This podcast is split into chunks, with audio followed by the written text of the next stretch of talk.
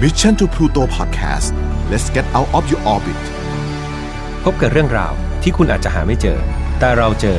ใน f i n a l f i l e Podcast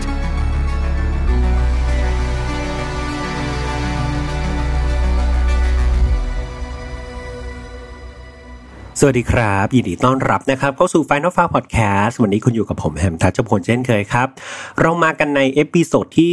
69 แล้วนะครับ คือในวันที่ออกอากาศตอนนี้ก็คาดว่าน่าจะเป็นช่วงต้นต้นเดือนมิถุนายนใช่ไหมครับเพื่อนๆก็เป็นยังไงกันบ้างครับ สำหรับผมเองก็ยังไม่รู้เหมือนกันนะว่า ตอนที่ออกอากาศเนี่ยจะเป็นยังไง แต่ณวันที่อัดนะครับ ก็คือต้นเดือนพฤษภาคม เอาจริง ๆ ตอนนี้ก็ถือว่าสภาพจิตใจค่อนข้างมีหลากหลายอารมณ์ครับ แต่หลักๆก็คนหนีไม่พ้นเรื่องของโควิด -19 นะครับที่มันยังคงหลอกหลอนเราคนไทยอยู่ตลอด และดูมันยังไม่ค่อยจะมีอะไรดีขึ้นสักเท่าไหร่ครับ ตัวเลขของผู้ป่วยเนี่ยในวันที่ผมอัดมันก็ยังดูแบบเยอะขึ้นเรื่อยๆยังไงก็ไม่รู้ก็เรียกว่าน่ากังวลครับ แล้วก็มันสร้างความเครียดให้กับเราอย่างไม่รู้ตัวกันเลยทีเดียว แต่ว่าชีวิตครับมันต้องเดินต่อไป เราอาจจะมีหดหูบ้างท้อแท้สิ้นหวังบ้าง แต่พยายามครับดึงตัวเองขึ้นมาให้ได้อย่าจมดิ่งไปกับความทุกข์แต่ผมเองก็พยายามที่จะกระชากหัวตัวเองครับ ขึ้นมาบ่อยๆ เลยไม่ให้มันดาวซะจนเกินไปสำหรับคดีในวันนี้ครับ มันก็เหมือนกับการ แกล้งแฟนๆรายการยังไงก็ไม่รู้ครับ คือสถานการณ์มันก็เครียดใช่ไหมครับ แต่ว่าคดีที่เอามาเล่าในวันนี้ต้องบอกเลยว่า มันมีความน่ากลัวมากๆครับ เหมือนหนามยอกต้องเอาหนามบ่งครับเพื่อนๆ ก็ถ้ามันเครียดมากนักวันนี้เราก็จัดหนักกันเลยละกัน และคดีนี้ครับมันมีความสยดสยอง แล้วก็ความน่ากลัวระดับที่ผมให้เองเนาะก็คือ 10 คะแนนเต็มครับ ดังนั้นต้องเตือนเพื่อนๆเหมือนเดิมทุกครั้งก่อนที่จะเล่าว่า ฝ่ายนอตฟาวครับไม่สนับสนุนความรุนแรงทุกประเภท ทุกเรื่องที่นำมาเล่าครับ อยากให้เป็นบทเรียน อยากให้เป็นแนวทางในการป้องกันตัวเองครับ เพื่อเราเนี่ยจะได้สร้างเกราะป้องกันตัวเอง ไม่ให้มันเกิดกับเราในปัจจุบันนะครับ รวมถึงคนที่เรารักด้วย และตอนนี้ครับเนื้อหามันค่อนข้างที่จะ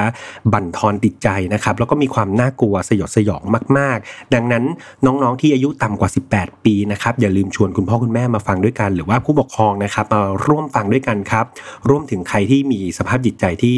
อาจจะยังไม่ค่อยแข็งแรงนะครับ อยากให้หยุดไว้ตรงนี้ก่อน ไม่เป็นไรเดี๋ยวพี่แฮมรออยู่ตรงนี้ครับเดี๋ยวพร้อมเมื่อไหร่เราค่อยกลับมาฟังแล้วกันเนาะเรื่องราวในวันนี้ครับมันเริ่มต้นที่เด็กผู้หญิงคนหนึ่งครับที่ชื่อว่าฟรานเชสมาเรียน พาร์เกอร์ครับ คือน้องคนนี้ครับเขาเกิดวันที่ 11 ตุลาคมปี 1915 ในลอสแองเจลิสครับ คือฟรานเชสเนี่ยอาศัยอยู่กับคุณพ่อที่ชื่อว่าเพอร์รี่มาเรียนพาร์เกอร์ครับ แล้วก็คุณแม่ที่ชื่อว่าเจอราดีนพาร์เกอร์ก็เรียกว่าเป็นครอบครัวพาร์เกอร์ละกัน นอกจาก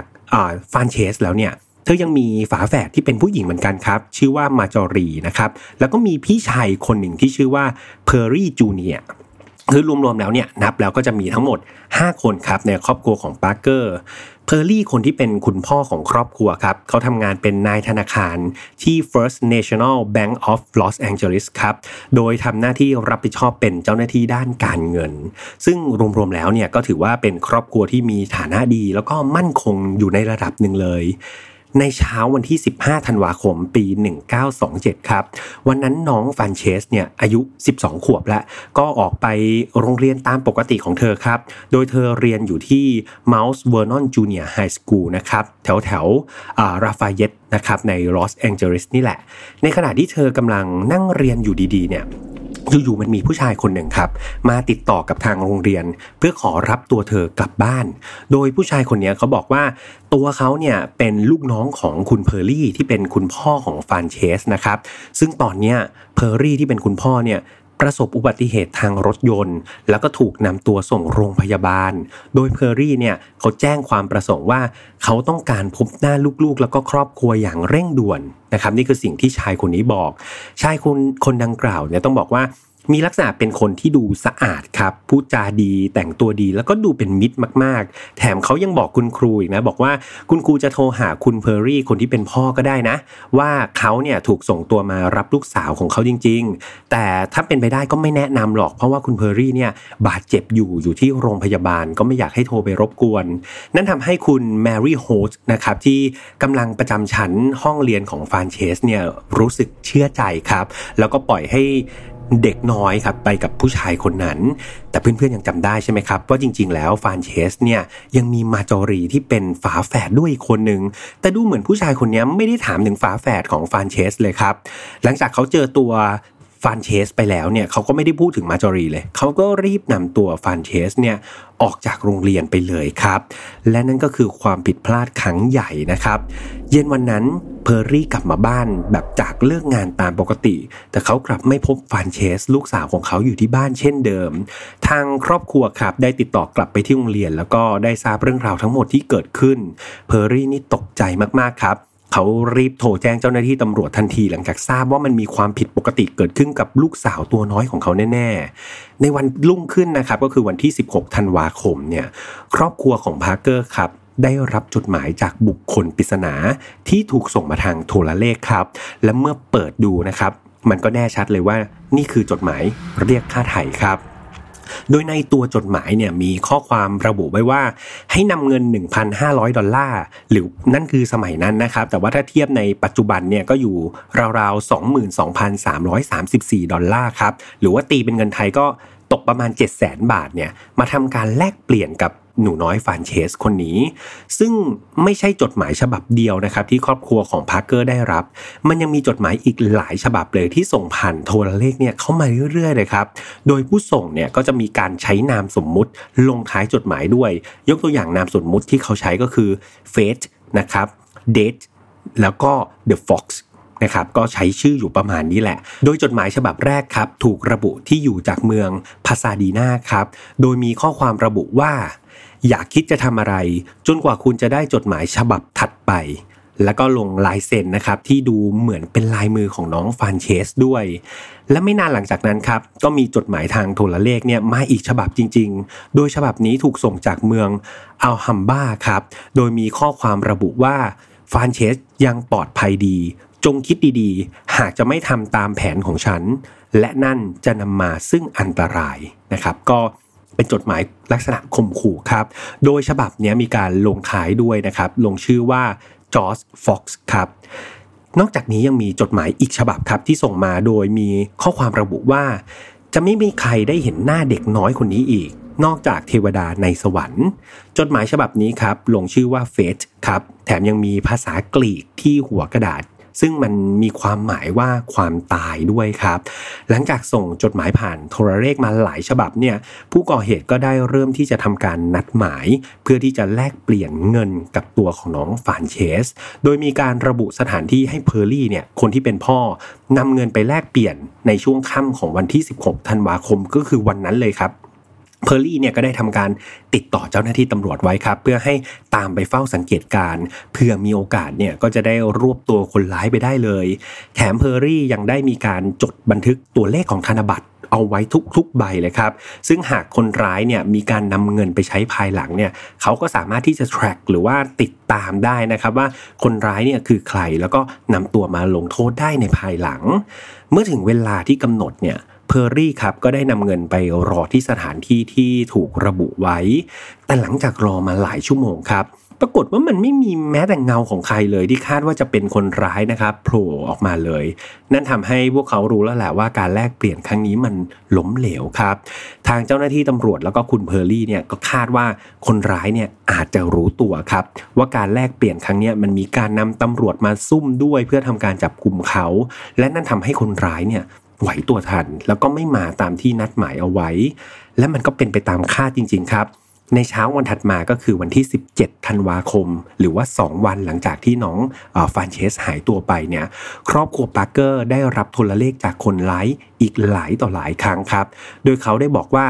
เขารู้ถึงแผนการที่เพอร์รี่เนี่ยให้ตำรวจแอบซุ่มดูเหตุการณ์ไว้ทั้งหมดนะ นั่นทำให้เขาเนี่ยตัดสินใจไม่ไปตามที่ตกลง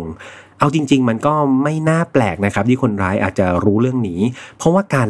ลักพาตัวเนี่ยคดีลักพาตัวของน้องฟานเชสคนนี้ค่อนข้างได้รับความสนใจจากสื่อมวลชนเป็นจำนวนมากครับ และมันก็มีบางสื่อที่มีการระบุถึงแผนการของตำรวจลงในหนังสือพิมพ์ด้วย นั่นยิ่งทำให้คนร้ายเนี่ยรู้ตัวครับ แล้วก็ไม่ไว้วางใจในการนัดเจอตั้งแต่แรกอยู่แล้ว ในวันนี้ครับ ครอบครัวปาร์เกอร์ก็ยังได้รับจดหมายโทรเลขอีกฉบับหนึ่งที่ระบุไว้ว่า วันนี้คือวันสุดท้ายก่อนที่เขาจะฆ่าน้องฟานเชส โดยมีจดหมายอีกฉบับหนึ่งที่แนบมาด้วยครับ โดยจดหมายดังกล่าวเนี่ยถูกเขียนด้วยลายมือของน้องฟานเชสเองเลย เนื้อหาเนี่ยก็จะเป็นการบ่งบอกถึงการขอร้อง ให้คุณพ่อของเธอเนี่ยช่วยทำตามข้อเรียกร้องหน่อย โดยที่ไม่มีตำรวจเข้ามาเกี่ยวข้อง เพราะว่าเธอเนี่ยคิดถึงคุณพ่อแล้วก็คุณแม่มากๆ เพอร์รี่เนี่ยโหพอได้อ่านแล้วก็ หัวใจแบบแทบแตกสลายครับ เขาทั้งเครียดแล้วก็วิตกกังวลในความปลอดภัยของน้องฟานเชสเป็นอย่างมากครับ เขายินยอมที่จะทำทุกอย่าง ขอเพียงให้ได้ตัวลูกสาวอันเป็นที่รักของเขากลับคืนมาครับ หลังจากที่ครอบครัวปาร์เกอร์เนี่ยได้ทำการปรึกษากับเจ้าหน้าที่ตำรวจ ในที่สุดทุกฝ่ายก็มีความเห็นตรงกันครับ ที่จะให้เพอร์รี่เนี่ยนัดเจอกับคนร้ายตามลำพังโดยที่ไม่มีการตรวจสอบนะครับหรือว่าไม่มีการติดตามจากเจ้าหน้าที่ตำรวจ คือพวกเขาเนี่ยตอนนี้ เรียกว่าหลังชนฝาครับก็คือยอมที่จะเสี่ยงแล้วก็ยอมทำทุกอย่างตามข้อเรียกร้องของคนร้ายแหละ โดยมองว่าเนี่ยอาจจะเป็นโอกาสเดียวและโอกาสสุดท้ายในการรักษาชีวิตของฟานเชสเอาไว้แล้วนะครับ ในช่วงบ่ายเนี่ยยังคงมีจดหมายทางโทรเลขมาอีก 2 ฉบับ ถูกส่งมาที่บ้านของครอบครัวปาร์เกอร์ครับ โดยจดหมายฉบับแรกเนี่ยมีข้อความระบุว่า คุณปาร์เกอร์โปรดกลับมามีสติให้ดี ฉันต้องการเงินของคุณมากกว่าที่จะฆ่าลูกของคุณ แต่จนถึงตอนนี้คุณกลับไม่มีทางเลือกอื่นให้ฉันเลย ลงท้ายชื่อว่า Fox Fate นะครับ อันนี้คือจดหมายฉบับที่ 1 แล้วก็มีอีกหนึ่งฉบับที่ถูกส่งตามมาติดๆครับ มีข้อความระบุว่า ชื่อของฉันคือ Fox ที่แปลว่าสุนัขจิ้งจอก คุณก็รู้ใช่ไหม ว่าฉันเป็นคนเจ้าเล่ห์แค่ไหน ดังนั้นอย่าได้คิดวางกับดักใด ๆ เพราะฉันจับตาดูอยู่ จงทำทุกอย่างอย่างตรงไปตรงมานะครับ อันนี้คือข้อความในจดหมายฉบับที่ 2 ครับ นอกจากนี้ครับในช่วงท้ายของจดหมายฉบับที่2ครับเขายังเขียนไว้ด้วยว่า จงจำเอาไว้ว่าชีวิตของลูกสาวคุณ แขวนอยู่บนเส้นด้าย ฉันมีมีดโกนที่พร้อมจะใช้งาน ดังนั้นฉันคุมสถานการณ์นี้อยู่จงรู้ไว้ ทั้งหมดนี้ครับมันสร้างความกดดันแล้วก็ความเครียดให้กับครอบครัวพาร์เกอร์มาก ๆ เพราะว่าเอาจริง ๆ ตอนนี้เขาไม่รู้เลยนะครับว่าน้องฟานเชสเนี่ยจะเป็นอย่างไรบ้าง ดังนั้นตอนนี้ครับเขาต้องยอมทำตามทุกอย่างนะครับ เพื่อให้ได้ตัวน้องเนี่ยกลับมาอย่างปลอดภัยที่สุด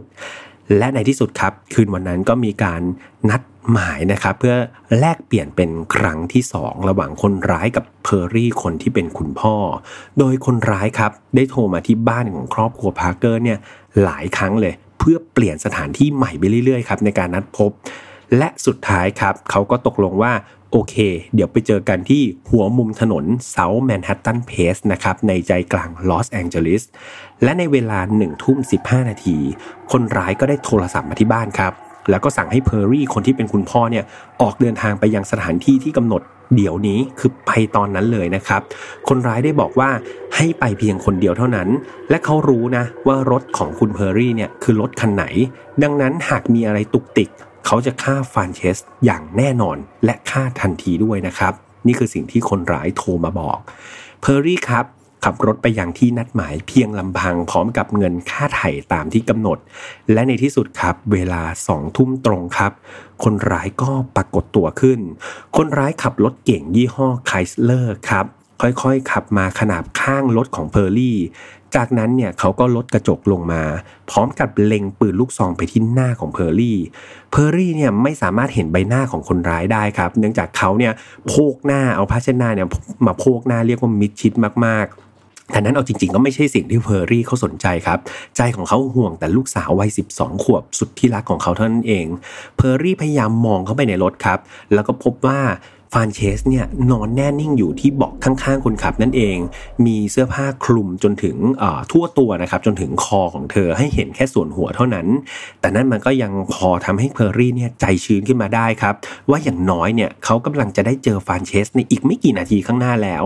เพอร์รี่สังเกตว่าฟานเชสเนี่ยกำลังลืมตาอยู่ครับ แต่ว่าเธอเนี่ยไม่ไหวติงไม่กระดุกกระดิกเลย เพอร์รี่ก็เลยพยายามส่งเสียงเรียกชื่อฟานเชสนะครับ แต่ว่าเธอเนี่ยก็ไม่หันมา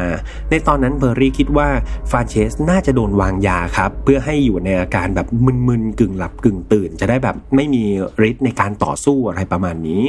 เมื่อเห็นตัวฟานเชสแล้วเนี่ยเพอร์รี่ก็อุ่นใจครับ ก็เลยหยิบกระเป๋าเงินเนี่ยมอบให้กับคนร้ายตามที่สัญญา แต่หลังจากที่คนร้ายได้รับกระเป๋าเงิน เขาก็พูดขึ้นมาว่า นี่ไงลูกสาวแกหลังจากนั้นครับเขาก็เหยียบคันเร่งของรถครับ แล้วรถของคนร้ายเนี่ยก็พุ่งออกไปทันที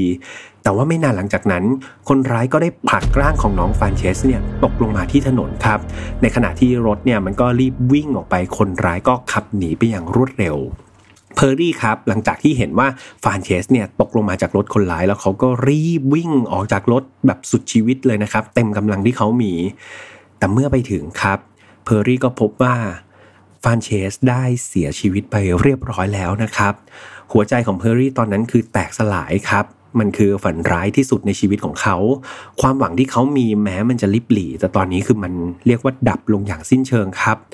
สภาพศพของฟานเชสต้องบอกว่า มันน่ากลัวมากๆครับเพื่อนๆ หากเพื่อนๆที่มีสภาพจิตใจไม่พร้อม อยู่ตรงนี้ยังทันนะครับ จากการชันสูตรศพของฟานเชสครับ ได้เสียชีวิตมาแล้วก่อนที่จะมาเจอตัวเนี่ยประมาณ 12 ชั่วโมงครับ สภาพศพของเธอต้องบอกว่าน่าสงสารมากๆ เธอถูกตัดแขนและขาทิ้งทั้งหมดครับ จนเหลือแค่ลำตัวเท่านั้น นอกจากนั้นครับ ร่างกายของเธอเนี่ยถูกหั่นออกมาเป็นสองท่อน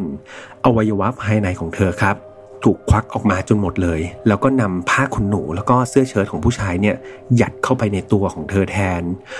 เปลือกตาของเธอครับ ที่ยังดูเหมือนเธอเนี่ยลืมตาอยู่ เป็นเพราะว่ามันถูกเย็บครับ มันถูกเย็บติดกับด้านเปลือกตาด้านบนเนี่ยครับถูกเย็บติดกับบริเวณหัวคิ้วเนี่ยด้วยสายเปียโนครับเพื่อให้ดูเหมือนกำลังลืมตาอยู่ คือเราไม่สามารถจินตนาการได้เลยนะครับว่า เด็กอายุ 12 คนนี้ต้องเจออะไรมาบ้างก่อนที่เธอจะเสียชีวิตครับ จิตใจของคนร้ายนี่มันต้องเหี้ยมโหดขนาดไหนถึงทำอะไรที่มันเลวร้ายมากๆขนาดนี้ลงไปในเช้าวันรุ่งขึ้นครับ ได้มีชายคนหนึ่งเนี่ยเขาก็ไปเดินเล่นในสวนสาธารณะเอลิเซียนนะครับเขาก็พบกับห่อกระดาษหนังสือพิมพ์เนี่ยหลายห่อถูกตั้งทิ้งไว้ข้างทาง ซึ่งเอาจริง ๆ มันก็แปลกมากๆครับ ที่จะมีห่ออะไรพวกนี้มาวางอยู่ตามสวนสาธารณะใช่ไหมครับเขาก็เลยเปิดห่อกระดาษเหล่านั้นดู แล้วก็ ต้องตกใจสุดขีดครับ เพราะนั่นคือชิ้นส่วนแขนและขาของมนุษย์ เมื่อเจ้าหน้าที่ตำรวจได้เข้ามาทำการตรวจสอบครับก็แล้วก็ตรวจสอบว่าเอ้ยเนี่ยมันคืออวัยวะของใคร สุดท้ายก็ได้รับคำยืนยันครับว่าชิ้นส่วนเหล่านี้มันเป็นชิ้นส่วนของแขนและขาของน้องฟานเชสนั่นเอง กลับมาที่ด้านของการไล่ล่าตัวฆาตกรโฉดคนนี้กันบ้างครับเพื่อนๆ เจ้าหน้าที่ตำรวจครับใช้กำลังคนกว่า 20,000 นายครับแล้วก็อาสาสมัครจากกองทัพ อเมริกันเนี่ยระดมพลกันออกมาตามล่าคนร้ายคนนี้นะครับตั้งแต่คืนที่เกิดเหตุเลย มีการตั้งรางวัลนนำจับเนี่ยสูงสุดถึง 50,000 ดอลลาร์ครับสำหรับใครที่สามารถระบุตัวตนของคนร้ายได้ รวมไปถึงใครก็ตามที่สามารถจับคนร้ายคนนี้ได้นะครับไม่ว่าจะจับเป็นหรือจับตายเนี่ยก็จะได้เงินรางวัลต่อมาไม่นานครับ เงินรางวัลเนี่ยนำจับเนี่ยขยับเพิ่มขึ้นไปเป็น 1 0 0 0 0แสนดอลลาร์ แต่เพื่อนๆอย่าลืมนะครับว่านั่นเป็นตอนปี 1927 หรือว่า 90 ปีที่แล้ว ถ้าเทียบอัตราเงินเฟ้อเทียบเป็นค่าเงินในปัจจุบันเนี่ยอยู่ราวๆ1.5 ล้านเหรียญสหรัฐหรือประมาณ 46.8 ล้านบาทเลยนะครับ ก็เรียกว่าเป็นเงินรางวัลนนำจับที่มันเกิดจากการระดมทุนครับของคนที่ทราบข่าวเนี้ยทั่วประเทศเลย การกระทำที่โหดเหี้ยมกับเด็กแค่ 12 ปีแบบนี้ครับเพื่อนๆ มันสร้างความโกรธแค้นให้กับประชาชนในลอสแองเจลิสแล้วก็ทั่วสหรัฐอเมริกาเป็นอย่างมาก ทุกคนเนี่ยอยากจะลากไส้ฆาตกรโหดคนนี้มาลงโทษให้จงได้ครับ แล้วก็เรียกว่าสื่อมวลชนต่างๆ เนี่ยประโคมข่าวนี้อย่างแบบคลึกโครมกันเลยทีเดียวทำให้คดีนี้เป็นที่สนใจของคนในสหรัฐอเมริกาตอนนั้นเป็นอย่างมากครับ หลังจากเจ้าหน้าที่เนี่ยหลายหมื่นชีวิตทำงานกันอย่างหนัก ในที่สุดวันที่ 20 ธันวาคม หรือว่าประมาณ 3 วันหลังจากพบศพของน้องนะครับ เจ้าหน้าที่ก็ได้ทำการตรวจเจอครับ รถต้องสงสัยคันหนึ่ง ซึ่งคาดว่าจะเป็นรถของคนร้ายนี่แหละ ที่ทำการลักพาตัวน้อง แล้วก็สังหารน้องฟานเคส ได้ถูกจอดทิ้งไว้ข้างทางครับ หลังจากตรวจสอบเนี่ยพบว่ารถคันนี้ถูกขโมยมาจากซานดิเอโกและแสงสว่างในการไขคดีนี้ก็เกิดขึ้นครับ เมื่อเจ้าหน้าที่ตำรวจเนี่ยสามารถนำลายนิ้วมือของคนหลายบริเวณประตูรถครับที่จับประตูรถเนี่ยสามารถตรวจดึงลายนิ้วมือนี้ออกมาได้ครับ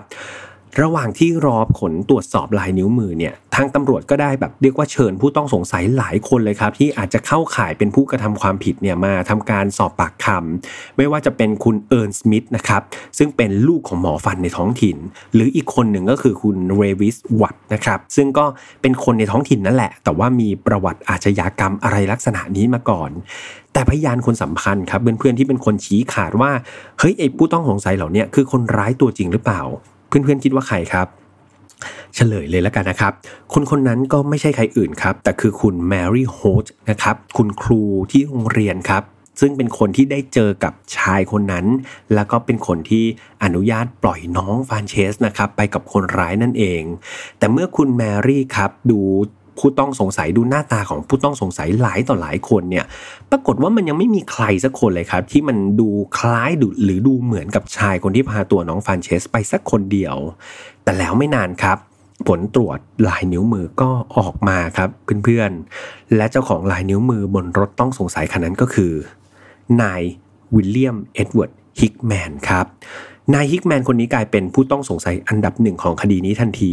และที่สำคัญครับนายฮิกแมนเนี่ย ยังเป็นเพื่อนร่วมงานของเพอร์รี่ครับ โดยเขาเป็นพนักงานในธนาคารเดียวกับคุณเพอร์รี่ ซึ่งเป็นพ่อของน้องฟรานเซสเลยนะครับ ซึ่งสิ่งนี้มันช่างสอดคล้องกับสิ่งที่คนร้ายเนี่ยพูดไว้ตอนที่ไปเอาตัวน้องฟรานเซสออกจากโรงเรียนไม่มีผิดนะครับ ยังไม่พอครับยังมีการตรวจสอบประวัติของนายฮิกแมนคนนี้ด้วยว่า เมื่อก่อนเนี่ย เขาเนี่ยเคยถูกจับกลุ่มครับในคดีทุจริตเกี่ยวกับการขโมยเช็ค แล้วก็การปลอมแปลงเป็นเงินมูลค่าราวๆ 400 ดอลลาร์มาก่อน ความพีคของคดีของนายฮิกแมนคืออะไรรู้ไหมครับ คือตอนที่นายฮิกแมนโดนจับเนี่ยเพอร์รี่ครับคนที่เป็นคุณพ่อของน้องฟรานเซสเนี่ย เป็นพยานปากเอกของคดีนั้นครับ เป็นคนที่ยืนยันว่านายฮิกแมนนี่แหละเป็นคนทุจริตจริง จนทำให้ศาลเนี่ยตัดสินให้นายฮิกแมนต้องรับโทษในคดีดังกล่าว แล้วก็ถูกควบคุมความประพฤติครับ นั่นทำให้นายฮิกแมนครับต้องย้ายถิ่นฐานไปอยู่กับครอบครัวในแคนซัสซิตี้ครับรัฐมิสซูรีก่อนที่จะกลับมาลอสแองเจลิสในอีก 6 เดือนถัดมา หลักฐานที่ชี้ตัวไปว่านายฮิกแมนคือฆาตกรโหดเนี่ยก็ยังคงมีเพิ่มขึ้นเรื่อยๆนะครับเพื่อนๆ เริ่มจากลายนิ้วมือเนี่ยที่ตรวจพบบนจดหมายโทรเลขที่ส่งมายังบ้านของครอบครัวปาร์กเกอร์เนี่ยก็ได้รับการยืนยันครับว่ามีลายนิ้วมือของนายฮิกแมนรวมอยู่ด้วย และอพาร์ตเมนต์ที่นายฮิกแมนอาศัยอยู่ในย่านเบลวิวอาร์มส์ครับที่นั่นเนี่ยข้างใต้อพาร์ตเมนต์มันมีร้านเหมือนร้านซักอบรีดครับบริการซักอบรีด ปรากฏว่าผ้าขนหนูครับที่ถูกยัดอยู่ในร่างของน้องฟรานเซสเนี่ยมันมีสัญลักษณ์ของร้านซักอบรีดแห่งนี้อยู่ครับ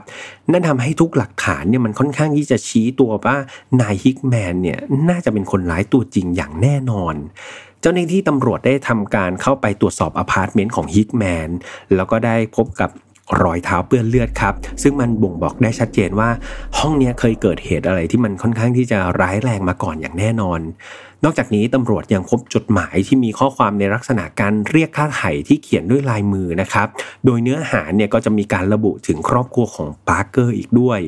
ยังไม่พอครับคือในห้องของฮิกแมนเนี่ยมันยังมีกระดาษหนังสือพิมพ์ที่มีการลงข่าวเกี่ยวกับการลักพาตัวน้องฟานเชสเนี่ยเรียกว่าถูกคลิปหนีบไว้มัดเป็นกองๆมีพยานคนหนึ่งซึ่งเป็นคนที่ทำความสะอาดอพาร์ตเมนต์แห่งเนี่ยเขาได้ให้การว่าเขาเห็นนายฮิกแมนเนี่ยขนพัสดุหลายชิ้นเลย ไปที่รถของเขาในคืนวันที่ 16 ธันวาคม และพบว่านายฮิกแมนเนี่ยตื่นมาแต่เช้าเลยนะเพื่อมาทำความสะอาดเบาะรถของเขาในเช้าวันถัดมา จากข้อมูลต่างๆเหล่านี้ครับเพื่อนๆ มันทำให้เจ้าหน้าที่ตำรวจเนี่ยมั่นใจเป็นอย่างมากว่านายวิลเลียมเอ็ดเวิร์ดฮิกแมนคนนี้แหละ คือคนร้ายตัวจริงของคดีนี้ และต่อไปมันก็คือการไล่ล่าฆาตกรชั่วคนนี้มาลงโทษให้ได้ครับ เจ้าหน้าที่ตำรวจได้ทำการสืบรอยเส้นทางการหลบหนีของฮิกแมน โดยพบว่าเขาเนี่ยกำลังจะขึ้นเหนือไปทางรัฐโอเรกอน มีการรายงานจากเจ้าของปั๊มน้ำมันแห่งหนึ่งในโอเรกอน แจ้งว่าในวันที่ 20 ธันวาคมเนี่ยเขาพบผู้ชายคนหนึ่งขับรถฮัดสันสีเขียวเข้ามาในปั๊ม เพื่อขอซื้อน้ำมันเบนซินเนี่ยสิบแกลลอน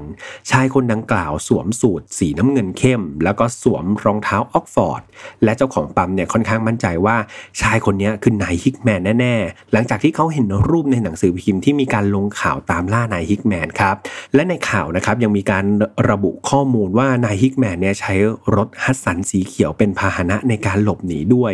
โดยเจ้าของปั๊มคนนี้ครับเห็นรูปฮิกแมนในหนังสือพิมพ์ เช้าวันถัดมานะครับหลังจากที่คนที่เขาไปเจอที่คาดว่าเป็นนายฮิกแมนเขาไปเติมน้ำมัน ก็น่าเสียดายครับถ้าเกิดนายฮิกแมนเนี่ย เข้ามา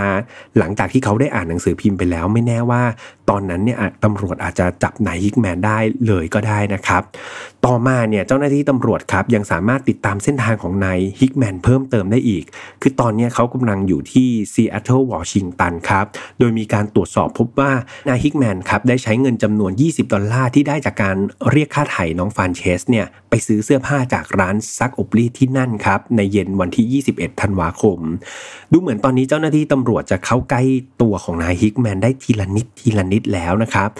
ต่อมาเวลา 6 โมงครึ่งของวันที่ 22 ธันวาคม ได้มีเจ้าของปั๊มน้ำมันในพอร์ตแลนด์ครับ ที่ชื่อว่าเฟร็ดคิงเนี่ยเขาได้รายงานว่าเขาเห็นนายฮิกแมนที่ปั๊มน้ำมันของเขา โดยนายฮิกแมนเนี่ยขับรถเข้ามาเพื่อขอซื้อน้ำมัน คุณคิงเป็นเจ้าของปั๊มครับ เห็นแบบนั้นก็เลยรีบโทรรายงานการพบเห็นนายฮิกแมนให้กับเจ้าหน้าที่ตำรวจทราบโดยทันที เขาได้บอกว่านายฮิกแมนเนี่ยได้ขับรถออกจากปั๊มไปมุ่งไปยังแม่น้ำโคลัมเบียริเวอร์จอร์จนะครับ มีการรายงานไปยังเจ้าหน้าที่ตำรวจที่ประจำการทุกหน่วยครับ ให้มีการปิดถนนทุกสายที่มุ่งหน้าไปทางตะวันออกของพอร์ตแลนด์แบบปิดหมดทุกสายเลยนะครับ เพื่อล้อมจับ และไม่นานหลังจากมีการปิดล้อมถนนในที่สุดครับ จ้าหน้าที่ตำรวจก็เห็นรถฮัตสันสีเขียวต้องสงสัยเข้าจนได้ แต่ใช่ว่าคนขับคนนั้นจะยอมง่ายๆครับ เจ้าของรถฮัตสันผู้ต้องสงสัยเนี่ยได้ทำการขับหนีตำรวจครับทำให้ต้องมีการขับไล่ล่ากันอย่างเอาเป็นเอาตาย แต่ในที่สุดก็ไม่รอดครับรถคันดังกล่าวถูกต้อนจนมุม และเจ้าหน้าที่ตำรวจได้เข้าทำการจับกลุ่มผู้ขับขี่รถคันนั้นทันที และไม่ผิดไปจากที่คาดครับ คนขับรถคันนั้นก็คือนายวิลเลียมเอ็ดเวิร์ดฮิกแมนผู้ต้องสงสัยอันดับหนึ่งของคดีนี้นี่เองครับนายฮิกแมนครับถูกเจ้าหน้าที่ตำรวจเนี่ยจับกลุ่มเอาไว้ในช่วงเวลาประมาณบ่ายโมงครึ่งครับ หลังตรวจสอบรถเนี่ยก็เรียกว่าพบหลักฐานมากมาย โดยเฉพาะหลักฐานเด็ดก็คงไม่พ้นเงินนะครับที่นาย เพอร์รี่เนี่ยคนที่เป็นคุณพ่อเนี่ยจ่ายในการแลกตัวกับน้องฟรานเซส ตอนที่นายฮิกแมนถูกจับกลุ่มได้เนี่ยเขาตะโกนโวยวายขึ้นมาเลยครับเขาบอกว่ามีปีศาจบางตนเป็นคนลงมือฆ่าน้องฟรานเซส ผมไม่รู้เรื่องอะไรแล้วผมก็ไม่รู้ด้วยว่าปีศาจตนนั้นเป็นใคร นะครับนี่คือสิ่งที่เขาพูด แต่หลังจากสงบสติอารมณ์ได้ครับนายฮิกแมนก็ได้ให้การว่าเขาเนี่ยต้องการเงินเพื่อนำไปจ่ายเป็นค่าเล่าเรียนในวิทยาลัยครับนายฮิกแมนถูกนำตัวมาคุมขังไว้ที่เรือนจำอูมาทิลล่านะครับเคาน์ตี้ในเมืองเพนเดิลตันครับรัฐโอเรกอนเขาได้ให้การว่าตัวเขาเนี่ยยอมรับว่ามีส่วนร่วมในการลักพาตัวของน้องฟรานเซสจริง ๆ แต่เขาเนี่ยไม่ได้เป็นฆาตกรนะเขาไม่ได้เป็นคนที่ลงมือฆ่าเธอแต่อย่างใด จริง ๆ แล้วยังมีชายอีกสองคนครับ ที่ชื่อว่าโอลิเวอร์แครมเมอร์แล้วก็แฟรงก์แครมเมอร์เนี่ยสองคนนี้เป็นพี่น้องกัน แล้วก็เป็นผู้สมรู้ร่วมคิดในคดีนี้ แถมสองคนนี้แหละ ก็คือฆาตกรตัวจริง เป็นคนที่ลงมือฆาตกรรมน้องฟรานเซสอีกด้วยครับนายฮิกแมนยังเล่าต่ออีกว่า ตัวเขาเนี่ยรับหน้าที่ในการดูแลน้องฟรานเซส คอยป้อนข้าวป้อนน้ำแถมยังบอกด้วยว่าเขานี่ยังเคยพาน้องฟรานเซสออกไปดูหนังด้วยนะ เพื่อให้เธอเนี่ยไม่เครียด แล้วก็ทำหน้าที่ในการคอยโทรศัพท์มาที่บ้านของครอบครัวพาร์เกอร์ แล้วก็เขียนจดหมายโทรเลข แต่การลงมือฆ่าน้องเนี่ยนะเขาไม่ได้เป็นคนทำแล้วก็ยืนยันว่าพี่น้องตระกูลแครมเมอร์นั่นแหละที่เป็นคนลงมือ อย่างไรก็ตามครับ เจ้าหน้าที่ตำรวจก็ไม่ได้เชื่อในสิ่งที่นายฮิกแมนให้การมาเลยครับ เพราะมันเป็นไปไม่ได้ครับเพื่อนๆเพราะอะไรรู้ไหมครับ นั่นก็เพราะว่าพี่น้องแครมเมอร์ที่นายฮิกแมนกล่าวอ้างนั่นน่ะ ตอนนี้กำลังติดคุกอยู่ครับ ติดคุกด้วยข้อหาอื่นอยู่หลายเดือนแล้ว ดังนั้นมันไม่มีทางเลยครับที่ 2 คนนี้จะแหกคุกออกไปเพื่อไปร่วมมือกับนายฮิกแมนแล้วก็ฆ่าน้องได้นะครับ โดยเจ้าหน้าที่ตำรวจครับสืบทราบว่านายฮิกแมนเนี่ยไปรู้จักสองพี่น้องแครมเมอร์ผ่านทางแฟนสาวของพวกเขา และนายฮิกแมนเนี่ยก็รู้ดีว่า พี่น้องสองคนนี้ประวัติไม่ค่อยดีสักเท่าไหร่ นั่นทำให้เขาคิดที่จะลากสองพี่น้องคนนี้เข้ามาพัวพันในคดีนี้ด้วยครับนอกจากนี้ครับนายฮิกแมนยังให้การว่าอพาร์ตเมนต์ของเขาเนี่ยที่มีการค้นพบหลักฐานรอยเลือดเพื่อนๆจำได้ใช่ไหมครับ นอกจากนี้ครับนายฮิกแมนยังให้การว่าอพาร์ตเมนต์ของเขาครับที่มีการค้นพบหลักฐานเป็นรอยเลือดเพื่อนๆจำได้ใช่ไหมครับ คือเขาบอกว่า อพาร์ตเมนต์ของเขาเนี่ยมันไม่ใช่สถานที่ในการลงมือฆ่าน้องฟรานเซสนะ แต่สองพี่น้องเนี่ยพาน้องไปฆ่าที่อื่น นี่ยิ่งเป็นหลักฐานครับ ชิ้นสำคัญเลยที่ตำรวจใช้ในการยืนยันว่าทุกสิ่งทุกอย่างที่ออกจากปากนายฮิกแมนเนี่ยล้วนเป็นเท็จทั้งสิ้น นายฮิกแมนยังคงปากแข็งครับ ไม่ยอมรับสารภาพในสิ่งที่เขาทำลงไปสักที จนกระทั่งเจ้าหน้าที่ตำรวจเนี่ยได้นำจดหมายอย่างเป็นทางการว่า พี่น้องแครมเมอร์เนี่ยได้รับการพิสูจน์แล้วนะ ว่าไม่มีส่วนเกี่ยวข้องในคดีนี้ตามที่นายฮิกแมนกล่าวอ้าง และนั่นทำให้นายฮิกแมนจนมุมครับ แล้วก็ไม่มีทางที่จะดิ้นได้อีกต่อไป เขาจึงทำการรับสารภาพครับผม และคำสารภาพถึงวิธีการสังหารน้องฟานเชสมัน ค่อนข้างน่ากลัวและสะเทือนใจมากๆนะครับเพื่อนๆใครฟังถึงตรงนี้แล้วคิดว่าไปต่อไม่ไหวหยุดไว้ก่อนนะครับรอให้แข็งแรงนี่พี่แฮมเตือนค่อนข้างหลายรอบทีเดียวต้องต้องขออภัยด้วยนะครับที่ต้องเตือนหลายรอบเพราะว่าไม่ทราบจริง ๆ ว่าแต่ละคนเนี่ยฟังมาถึงตรงนี้สภาพจิตใจเป็นยังไงเนาะและนี่คือคำ สารภาพของนายฮิกแมนครับ เขายอมรับว่าเขาได้นำตัวน้องฟรานเซสเนี่ยมาที่อพาร์ตเมนต์ของเขาจริง และหลังจากนั้นเขาก็ได้ทำการปิดตาแล้วก็มัดเธอไว้กับเก้าอี้ครับ ต่อมาหลังจากที่เขาเนี่ยค่อนข้างจะหงุดหงิดกับการเรียกค่าไถ่นะครับของครอบครัวปาร์เกอร์ เขาก็เลยมาระบายครับ โดยการบีบคอน้องครับ จนน้องเนี่ยหมดสติลงไป นายฮิกแมนได้นำร่างของฟรานเซสเนี่ย คว่ำก้มหน้าลงในอ่างอาบน้ำของเขา หลังจากนั้นก็ได้นำมีดครับ มากรีดที่เส้นเลือดใหญ่บริเวณคอของเธอ เพื่อที่จะระบายเลือดออกจากร่างกาย หลังจากนั้นเขาได้ทำการชำแหละร่างของน้องฟานเชสครับ โดยเริ่มจากการหั่นแขนและก็ขาของเธอออก หลังจากนั้นก็ทำการผ่าที่ลำตัวของเธอ แล้วก็เอามือเนี่ยควักอวัยวะภายในของเธอออกมาด้วย และที่มันน่าหดหูเป็นอย่างมากก็คือ นายฮิกแมนได้บอกว่า ในขณะที่เขากำลังลงมือชำแหละร่างของน้องฟานเชสอยู่เนี่ยมันมีหลายครั้งเลยครับ ที่ร่างกายของน้องเนี่ยกระตุกขึ้นมาอย่างแรงครับ จนแทบเรียกว่าตัวน้องเนี่ยแทบจะตกลงมาจากอ่างเลยทีเดียว นั่นหมายความว่าอะไรครับเพื่อนๆหมายความว่าในขณะที่น้องฟานเชสเนี่ยกำลังโดนหั่นร่างกายอยู่นั่นน่ะเธออาจจะยังมีชีวิตอยู่นะครับไม่อยากจินตนาการถึงความเจ็บปวดและก็ทรมานของเด็ก 12 ขวบคนนี้เลยครับ นายฮิกแมนยังได้ให้การต่อครับว่า หลังจากทำการสังหารแล้วก็หั่นร่างของน้องฟานเชสแล้วเนี่ยเขาได้ทำการห่ออวัยวะต่างๆ ไม่ว่าจะเป็นแขนขาของฟานเชสเนี่ยด้วยกระดาษหนังสือพิมพ์ครับ ส่วนลำตัวแล้วก็หัวของเธอนะเขาจับยัดในกระเป๋าเดินทางขนาดใหญ่ เมื่อลงมือเสร็จเขาก็ออกจากอพาร์ตเมนต์เพื่อไปดูหนังนะครับที่ Raw State Theater ครับเพื่อแบบเหมือนผ่อนคลายความเครียด แต่เขาก็ให้การว่าเอาจริง ๆ แล้วเขาดูหนังไม่รู้เรื่องเลยครับ ในหัวเนี่ยเขาคิดแต่เรื่องที่ทำลงไป แล้วก็เอาแต่ร้องไห้ตลอดเวลา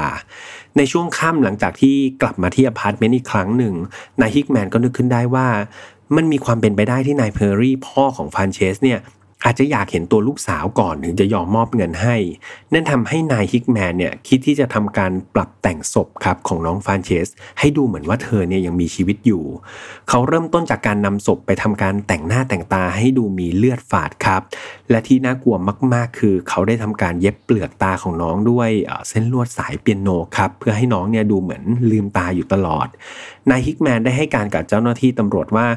น้องฟานเชสเนี่ยเอาจริง ๆ ไม่ได้รับความเจ็บปวดทรมานเลยนะ เธออาจจะมีอาการเศร้าบ้าง ตอนที่ร้องไห้คิดถึงคุณพ่อคุณแม่เท่านั้นเอง แต่ในตอนที่เธอเสียชีวิตนั้นทุกอย่างมันเกิดขึ้นรวดเร็วมากๆ เขาเชื่อว่าเธอจะไม่ทรมานหรอก และอีกอย่างการตายของเธอก็เป็นสิ่งที่เหนือความคาดหมายของเขานะครับ นี่คือสิ่งที่นายฮิกแมนพูดออกมาอย่างหน้าตาเฉยครับ ในกระบวนการชั้นศาลครับนายฮิกแมนได้บอกกับทนายของเขาว่า เขาเนี่ยลงมือสังหารฟรานซิสตามคำสั่งของสิ่งที่อยู่เหนือธรรมชาติที่เขาเรียกมันว่า providence ครับ ซึ่งทางทนายของนายฮิกแมนก็เอาคำกล่าวนี่แหละ มาเป็นข้ออ้างในขั้นศาลว่านายฮิกแมนมีอาการผิดปกติทางจิต ทั้งนี้ทนายของฮิกแมนยังได้บอกอีกว่า คือในวัยเด็กเนี่ยฮิกแมนต้องทนอยู่กับคุณปู่ของเขาที่เป็นพวกคลั่งศาสนา แล้วก็เชื่อในเรื่องของภูตผีปีศาจนั่นทำให้ความทรงจำแล้วก็ความกดดันในวัยเด็กของเขาเนี่ยถูกผลักดันออกมาเป็นพฤติกรรมที่รุนแรง อันนำไปสู่เหตุฆาตกรรม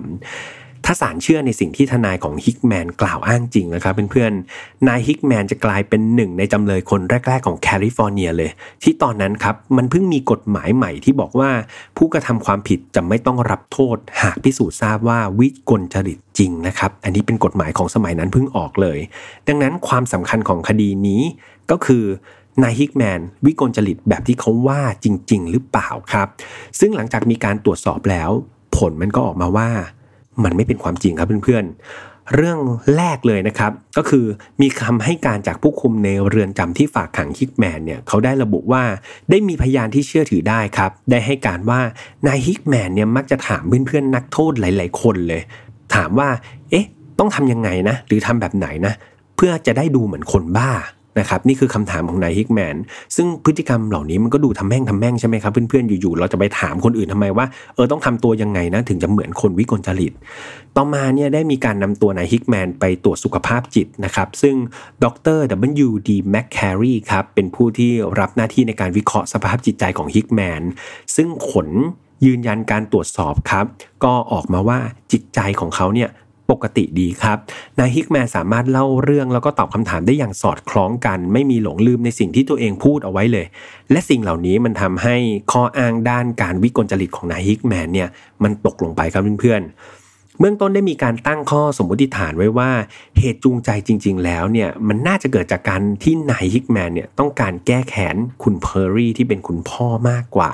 คือยังจำได้ใช่ไหมครับเพื่อนๆที่นายฮิกแมนเนี่ยเขาเคยโดนต้องโทษในคดีทุจริตยักยอกแล้วก็ปลอมแปลงเงิน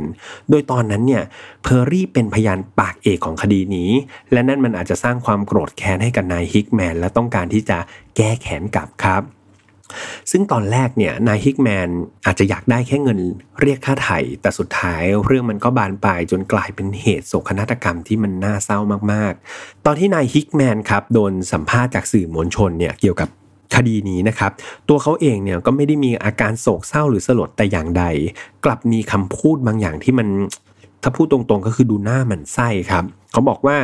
ผมเนี่ยจะกลายเป็นฆาตกรที่มีชื่อเสียงและน่าจดจำแบบรีโอโพและโลฟหรือเปล่า อันนี้คือสิ่งที่เขาพูดนะครับ คือคุณรีโอโพแล้วก็โลฟเนี่ยเป็นคู่พี่น้องฆาตกรที่ทำการฆ่า แล้วก็ลักพาตัวเหยื่อ ซึ่งเป็นที่กล่าวขวัญกันมากในสมัยนั้นครับ ไว้มีโอกาสจะนำเรื่องราวของสองพี่น้องคู่นี้มาเล่าให้ฟัง กลับมาที่คดีครับ คือในเดือนกุมภาพันธ์ปีถัดมา คณะลูกทุนได้ทำการตัดสินนะครับปฏิเสธเรื่องเกี่ยวกับด้านฮิกแมนที่เขาอ้างว่าเขาเนี่ยทำไปเพราะวิกลจริตเนี่ยศาลก็ไม่มีใครเชื่อครับ ก็ปฏิเสธข้ออ้างนี้ไป แล้วก็ได้ตัดสินให้นายฮิกแมนกระทำความผิดจริงด้วยเจตนา ดังนั้นศาลได้มีคำตัดสินให้ลงโทษโดยการประหารชีวิตโดยการแขวนคอครับ ด้านทนายของฮิกแมนครับมีการยื่นขออุทธรณ์เพื่อผ่อนผันแล้วก็ลดโทษ แต่ว่าไม่สำเร็จ ในวันที่ 19 ตุลาคมปี 1928 หรือว่าประมาณ 10 เดือนหลังจากเกิดคดีสะเทือนขวัญขึ้น นายวิลเลียมเอ็ดเวิร์ดฮิกแมนครับก็ถูกแขวนคอที่เรือนจำซานเควนตินครับ มีพยานที่เข้าไปดูการประหารชีวิตของนายฮิกแมนหลายคนเลย โดยเขาได้เล่าว่า ตอนที่นายฮิกแมนโดนแขวนคอเนี่ยเขามีอาการกระตุกอย่างรุนแรงครับ แล้วก็ใช้เวลาประมาณ 2 นาทีกว่าร่างกายของเขาเนี่ยจะสงบนิ่งลง